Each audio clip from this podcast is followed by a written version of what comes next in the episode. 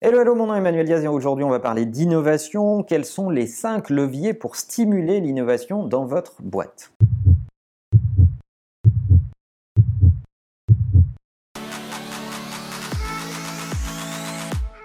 C'est une question qui est régulièrement posée et qu'on me pose régulièrement en conférence. Comment stimuler l'innovation dans des entreprises qui n'ont pas l'habitude de, euh, d'être forcément extrêmement innovants, mais qui ont plutôt euh, peut-être l'habitude d'être des boîtes industrielles ou autres, qui ne font pas face à une innovation euh, permanente ou qui ne sont pas sur des marchés soumis à l'innovation euh, à, rythme rapide. Évidemment, si vous êtes une startup ou si vous êtes dans la tech, vous avez l'habitude d'appréhender l'innovation et vous le faites assez naturellement. Mais pour tout le reste euh, des autres industries et, et, services, il faut se poser cette question comment je peux aider mes collaborateurs à être plus innovants pour résoudre un certain nombre de problèmes. Et il y a toute une catégorie de chercheurs qui travaillent sur ces sujets et j'ai essayé de vous résumer cinq piliers essentiels pour stimuler l'innovation dans vos équipes.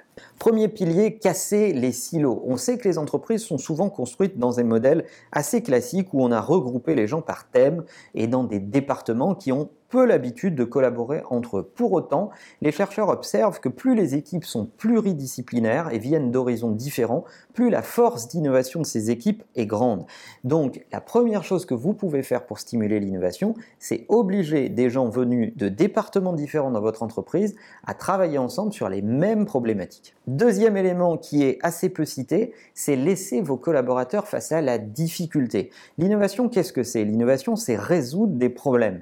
Si le management est très interventionniste et vient résoudre les problèmes très vite avec euh, la méthode euh, classique qui a été utilisée par le passé pour résoudre les problèmes, vous tuez les chances de trouver d'autres façons de faire et vous ne permettez pas à des collaborateurs d'être plus créatifs que ce que vos managers euh, les plus expérimentés auraient fait traditionnellement. Alors oui, il faut laisser les collaborateurs buter sur des problèmes, ça va les obliger à euh, être innovants pour les résoudre. Alors pour que ça fonctionne, il faut mettre un cadre de temps euh, pour stimuler la recherche de la solution, sinon ça peut durer une éternité. Mais laisser les gens buter sur des difficultés, d'après toutes les enquêtes, démontre que ça stimule l'innovation. Troisième élément, créer un endroit pour partager les problèmes. Alors il y a cette tradition dans les boîtes des, boîtes à idées où euh, souvent on fait un appel à la contribution sur l'innovation, mais il y a assez peu d'endroits pour parler des problèmes qu'on rencontre. Si vous avez un intranet ou un réseau social d'entreprise, créez un groupe pour parler des problèmes rencontrés et rendez-les le plus visible possible de toute l'organisation.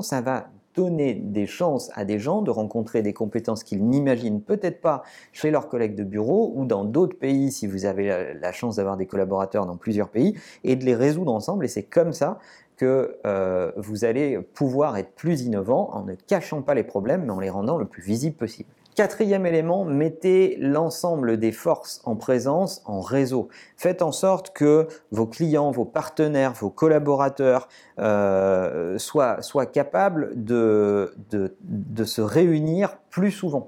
Euh, N'ayez pas peur de créer euh, des clubs de clients, de les faire collaborer avec des ressources internes, de faire venir vos sous-traitants et de faire en sorte que ces gens travaillent tous ensemble pour trouver des solutions. C'est l'écosystème d'une entreprise dans sa globalité qui peut aussi lui-même être porteur d'innovation. Cinquième élément, soyez tolérant par rapport à l'échec. Oui, c'est important de stimuler l'échec et non pas de le stigmatiser. L'innovation, comme je vous l'ai dit, c'est résoudre des problèmes.